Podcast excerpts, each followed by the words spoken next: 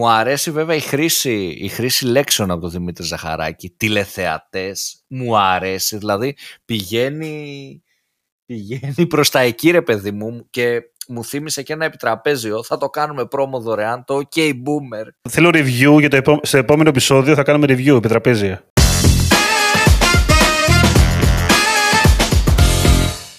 Καλησπέρα. Digital Jam. Είμαι ο Δημήτρης Ζαχαράκης. Μαζί μου είναι ο Δημήτρης Καλαϊτζής. Καλησπέρα. Δημήτρη μου πώς είσαι; Καλά. Πιο καλά από ποτέ θα έλεγε κάποιος. Εδώ βλέπουμε ταυτόχρονα και Mundial Μπράβο. και Jam και Χριστούγεννα, οπότε έχουμε τριπλή χαρά αυτή τη φορά. Jam, Χριστούγεννα, Mundial. Τι ωραία, έτσι. Τι ωραία. Και έχουν φύγει και τα πολλά τα άγχη, πιστεύω, τώρα σιγά σιγά όσο μπαίνουμε στο χριστουγεννιάτικο έτσι κλίμα, ρε παιδί μου. Και ηρεμούμε λιγάκι, νομίζω. Θα δείξει. Δηλαδή, μην λέω και μεγάλες κουβέντες. Καλά, ε, εξαρτάται που δουλεύεις θα έλεγα. Δεν ξέρω, το agency life νομίζω ότι όσο πάμε, ξέρεις, Black Friday, γιορτές και τέτοια, εκεί που άλλος ηρεμεί, χάνεις εσύ την ηρεμία σου. Αλλά, εντάξει, τι να κάνουμε. It is what it is, που λένε και στο χωριό μου. Ισχύει. Λοιπόν, σήμερα εδώ πέρα μαζευτήκαμε, είπαμε τι θέμα θα κάνουμε σήμερα, τι να κάνουμε και κάτι που δεν έχουμε μιλήσει ποτέ και εγώ αρπάξα την ευκαιρία να λέω «Α, ωραίο θέμα για συζήτηση ρε παιδί μου». Δεν το έχουμε αναλύσει ίσως τόσο πολύ ποτέ. Λοιπόν, είναι να μιλήσουμε για τα YouTube audience. Δημήτρη, θα σε διακόψω. Θα σε διακόψω και θα πω μία μικρή παρένθεση. Έχει ανοίξει εδώ και κάποιο καιρό audio ads σε όλους τους advertisers. Έτσι. Όλοι οι advertisers έχουν τη δυνατότητα να χρησιμοποιήσουν τα YouTube audio ads. Το λέω σε περίπτωση κάποιος δεν το ήξερε. Παλαιότερα για να χρησιμοποιήσεις τέλος πάντων YouTube audio ads χρειαζόταν και κάποια άλλα πράγματα είτε να ήσουν από τους επιλεγμένους στο beta είτε να έχεις διεξάγει ένα έλα μωρέ αυτό το test brand lift case τέλος πάντων ε, κάτι από αυτά. Πλέον τώρα έχει ανοίξει για όλους τους advertisers αυτό. Άρα το αναφέρω, έχει, είναι σχετικό με το θέμα μας. Αν κάποιος θέλει, μπαίνει μέσα, πάει και το δοκιμάζει. Θέλουμε να το δούμε. Σε επόμενο επεισόδιο νομίζω θα το δούμε λιγάκι περισσότερο αυτό. Θα έχουμε να πούμε και κάτι, κάτι της λίγο παραπάνω, ρε παιδί μου, στην πράξη, το τι συμβαίνει με τα audio ads και στην Ελλάδα.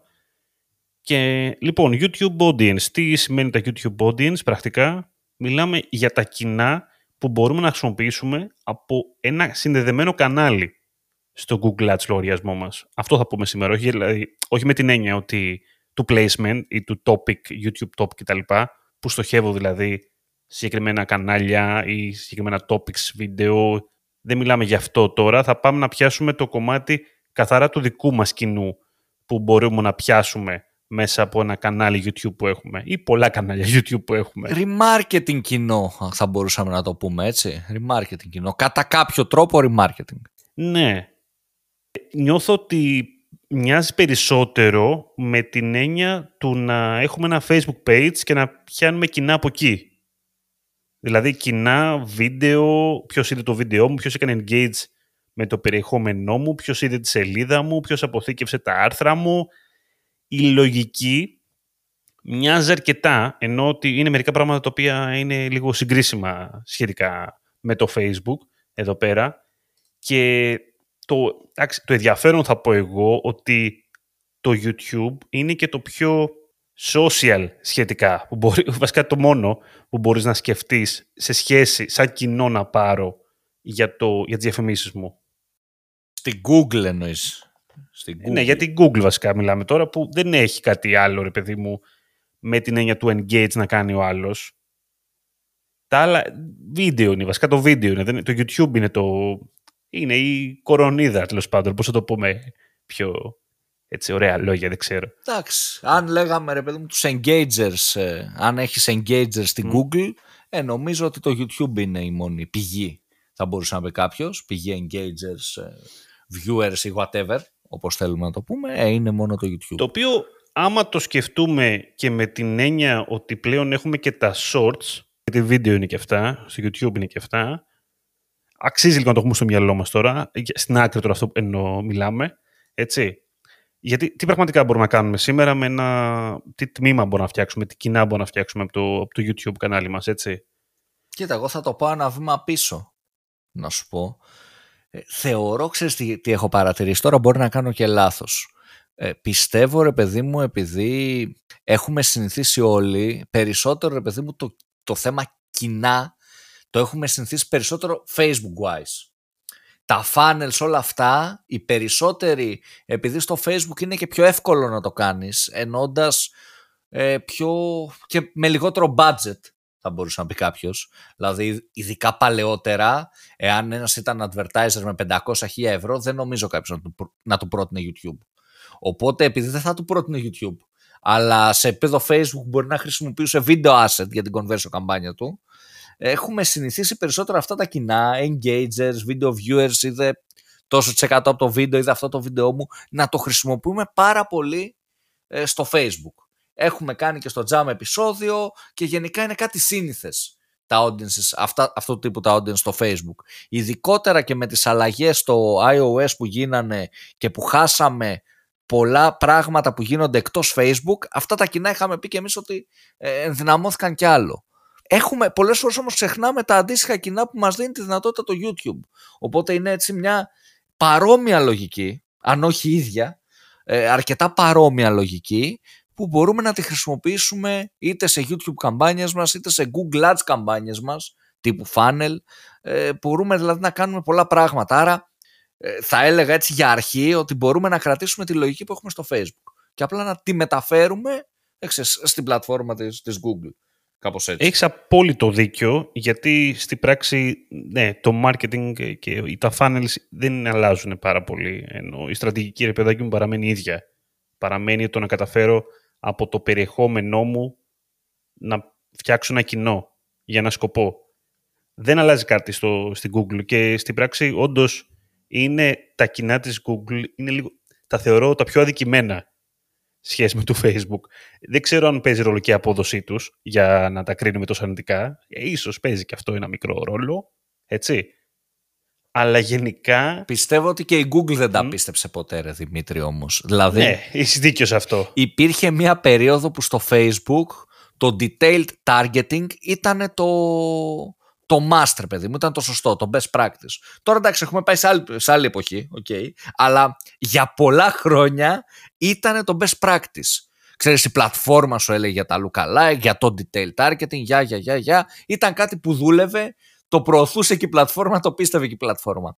Στην Google από την άλλη θα σου πω, ε, δεν ήταν κάτι που προωθούσε πολύ η πλατφόρμα, δεν ήταν κάτι που μιλούσε πολύ η πλατφόρμα, πολύ λιγότερο τουλάχιστον σχέση με το Facebook. Άρα νομίζω και ότι οι advertisers, έτσι, υποσυνείδητα όλοι οι marketers, τα βάλαμε λίγο, ξέρεις, στο μυαλό μας σε δεύτερο, τρίτο ρόλο υποσυνείδητα. Ναι, ε, έχεις δίκιο. Βέβαια, εδώ να πούμε ότι υπάρχει και μια διαφορά ότι αντικειμενικά το YouTube είναι λίγο πιο δύσκολο από, το, από μια Facebook page, ένα Instagram account. Ενώ ότι απαιτεί, ρε παιδί μου, βίντεο, απαιτεί παραγωγή, έτσι. Το οποίο στις άλλες καταστάσεις είναι λιγάκι πιο... Είναι λίγο πιο light, okay, δεν απαιτεί απαραίτητα βίντεο, μπορεί να κάνει και ένα απλά post, μπορείς να μαζέψεις το κοινό σου με τους χύψη τρόπους στο YouTube τα πράγματα είναι, είναι, βίντεο, είναι βίντεο κανάλι, τελείωσε. Κατάλαβες. Και πιο απαιτητικό κανάλι και πιο απαιτητικό βίντεο δεν είναι TikTok. Που σου ε, δίνει την ελευθερία, ξέρεις, να βγάλεις με το κινητό σου και να είναι τέλειο το αποτέλεσμα, ό,τι πρέπει για την πλατφόρμα και να πάει πολύ καλά. Συνήθως για τις εταιρείες πάντα, έτσι, brand-wise, όταν μιλάμε για YouTube, μιλάμε για μια χ παραγωγή που έχει και ένα χ κόστος από την κάμερα, από το πιο επαγγελματικά μικρόφωνα, από το μοντάζ.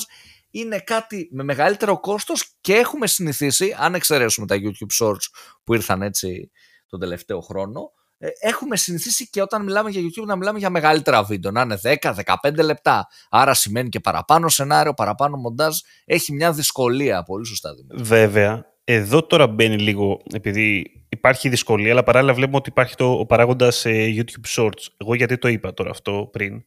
Το είπα γιατί αφενός τα Shorts ξαφνικά μας δίνουν την εξής δυνατότητα. Αν όντως τρέχουμε short videos στο, και στο, στα Reels και στο TikTok ας πούμε και παράλληλα τα βάζουμε και στο YouTube έχουμε μια αλφα δυνατότητα αυτό το κοινό να το χρησιμοποιήσουμε που εντάξει, στα άλλα θα έπρεπε, μπορούμε να το κάνουμε, αλλά μπορούμε να το κάνουμε στα δικά τους δίκτυα. Δηλαδή, στο Facebook για το Facebook για το, και για το Instagram, το TikTok για το TikTok. Έτσι. Δεν είναι... Εδώ πέρα ξαφνικά λοιπόν, μέσα από τα short videos, ναι, υπάρχει και ένα expose ξαφνικά, το οποίο είναι όχι απαραίτητα συνδρομητές μας, όχι απαραίτητα μας ψάξανε, μας επιλέξανε. Γυρνάω λίγο τη συζήτηση και στο προ προηγούμενο επεισόδιο για το, που λέγαμε για το view currency. Έτσι. Για τα shorts δεν σε έχει επιλέξει απαραίτητα να σε δει ο άλλος. Αγαπήθηκε αυτό το επεισόδιο. Αγαπήθηκε, παιδιά, αυτό το επεισόδιο. Αγαπήθηκε έτσι. πάρα πολύ, ισχύει, ναι. Δεν σε έχει επιλέξει απαραίτητα shorts, έτσι. Οπότε ανοιγόμαστε και σε ένα νέο κοινό. Και τι το κάνουμε αυτό το κοινό, λοιπόν. Ή μαζεύουμε απλά views και κάνουμε expose χωρίς λόγο.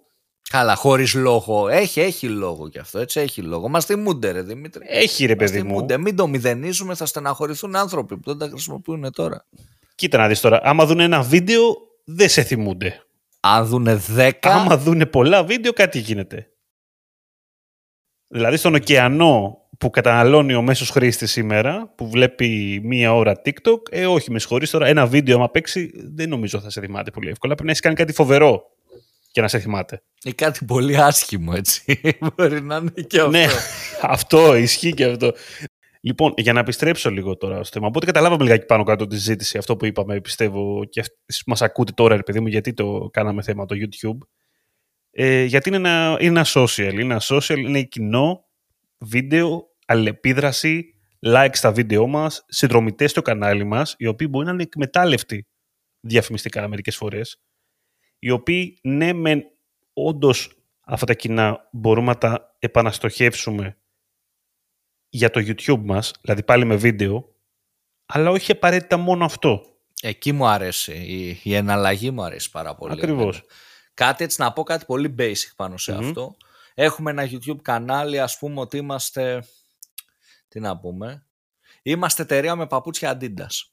Ξέρουμε ότι ο ανταγωνισμός στα αθλητικά παπούτσια Adidas, που είναι το παράδειγμα που λέω πάντα όσοι έχετε παρατηρήσει το τζάμ, είναι το μόνο παράδειγμα που σκέφτομαι για κάποιο λόγο. Λοιπόν, ε, ξέρουμε ότι η λέξη και τα keywords στην αναζήτηση, ρε παιδί μου, αθλητικά παπούτσια Adidas, πώς να το πω τώρα, είναι δύσκολο να πάρουμε 100% impression share, ας πούμε, ή 80 ή 90 ή 75 τέλος πάντων, είναι δύσκολο. Γιατί έχει πάρα πολύ ανταγωνισμό. Και είναι δύσκολο και να χτυπήσουμε πρώτες θέσεις. Γιατί ενδεχομένως υπάρχει η ίδια η Adidas ή ενδεχομένως υπάρχει και ένας, δύο, τρεις major ανταγωνιστές που έχουν και παραπάνω budget. Τι μπορούμε να κάνουμε όμως αφού έχουμε ένα YouTube κανάλι που είτε στα shorts μας είτε στα YouTube βίντεο μας, whatever, έχουμε προβολές. Μπορούμε να πάμε σε αυτό το κοινό και να κάνουμε targeted καμπάνια με στόχο να εμφανιζόμαστε no matter what σε αυτό το κοινό. Μια καμπάνια με δικό της budget και στόχο ξέρεις πια στους όλους, πια στο 90%. Οπότε ξέρουμε ότι έχουμε ένα core audience 10, 20, 50, 100 άτομα που βλέπουν τα βίντεο μας και μας ακολουθούν. Άρα ξέρουν τον brand, άρα πιο εύκολα θα ψωνίσουν σε μας και λέμε ότι no matter what, όταν αυτός από το core audience μας ψάξει αθλητικά παπούτσια Adidas που εγώ πουλάω, θέλω να εμφανιστώ πρώτη δεύτερη θέση. Επομένως πιάνουμε στην ουσία ένα κοινό. Δεν ξέρω Δημήτρη να συμφωνείς. Φυσικά συμφωνώ. Γενικότερα οι δυνατότητες είναι πολλές όταν το σκεφτόμαστε λιγάκι περισσότερο αυτό το πράγμα, έτσι. Το γεγονός ότι παίρνεις ένα κοινό από ένα κανάλι και το χρησιμοποιείς και σε άλλα κανάλια τέλος πάντων για ένα σκοπό είναι, είναι, είναι φοβερό πάντα. Δεν μιλάμε καν για να το σκεφτούμε και πιο, πιο σωστά ότι έχω οργανώσει, έχω ανεβάσει ένα περιεχόμενο στο YouTube ή με market ανεβάζω βίντεο με συνταγές. Γεμίζω λοιπόν μία λίστα ε, υποψηφίων πρακτικά, ένα, ε, μια λίστα τηλεθεατών στην πράξη που έχουν καταναλώσει το βίντεο μου, που έχουν δει το brand μου ούτως ή άλλως, το οποίο μπορώ να το βομβαρδίσω για να πάει να κατεβάσει το app μου. Οκ, είναι πιο εύκολο μετά να το κάνει αυτό το κοινό. Και θέλω να το κάνει κιόλας γιατί με έχει δει, με έχει καταναλώσει, είμαι φιλικός γι' αυτό με μια τέτοια λογική, ειδικά άμα βάλουμε και το περιεχόμενο, γιατί μιλάμε για βίντεο και προφανώς το περιεχόμενο έχει σημασία στο τέλος της ημέρας, για το funnel μας, έχει πάρα πολλά πράγματα να κάνεις. Και αξίζει να το σκεφτούμε και όχι μόνο με την έννοια της ε, κατανάλωσης ενός βίντεο ή μιας διαφήμισης βίντεο στο YouTube και με την έννοια της ελεπίδρασης, άνθρωποι οι οποίοι πατάνε μου αρέσει στα βίντεο μας, άνθρωποι οι οποίοι έχουν γίνει πρόσφατα συνδρομητές μας, άνθρωποι οι οποίοι απλά έχουν επισκεφτεί τη σελίδα του καναλιού μας, έχουν κοινοποιήσει βίντεο μας, άρα τους αρέσει το περιεχόμενό μας και το έχουν δείξει και σε άλλους. Πολύ ωραίο και αυτό. Ε, θυμίζει Facebook, έτσι. Θυμίζει meta audiences, ρε παιδί μου. αρκετά. Είναι, είναι παρόμοιο. Ναι, παρόμοιο. πάρα πολύ θυμίζει Facebook. Μου αρέσει βέβαια η χρήση, η χρήση λέξεων από τον Δημήτρη Ζαχαράκη. Τηλεθεατές. Μου αρέσει. Δηλαδή πηγαίνει, πηγαίνει προς τα εκεί ρε παιδί μου και μου θύμισε και ένα επιτραπέζιο. Θα το κάνουμε πρόμο δωρεάν. Το OK Boomer. Θέλω να το πάρω κι εγώ αυτό. Χωρί... Το πήρα, το πήρα σήμερα Δημήτρη. ε, μου θυμίζει αυτό. Στο επόμενο επεισόδιο θα κάνουμε review επί τραπέζια. Ωραίο, μου αρέσει. Αυτό θα είναι ωραίο. Review επί τραπέζια, φίλε. Λοιπόν, αυτά μέσα άκρες για τα YouTube ε, audience. Θέλουμε πάρα πολύ τη γνώμη σας. Θέλουμε να μας πείτε άμα τα έχετε χρησιμοποιήσει, πώς τα έχετε χρησιμοποιήσει, best practices, κάτι, κάτι που σκεφτήκατε φοβερό με YouTube audience. Γράψτε μας από κάτω, σε σχόλια, στο social ή στο, στο Spotify, στα σχόλια του Spotify. Μην αυτοπεριοριστείτε μόνο, έτσι. Οι δυνατότητες είναι, είναι πάρα πολλές. Οι δυνατότητες είναι πάρα πολλές. Μας ε, ακούτε σε Spotify, Apple, Google Podcast.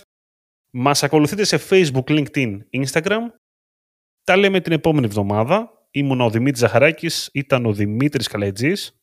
Καλή συνέχεια. Καλή συνέχεια σε όλους.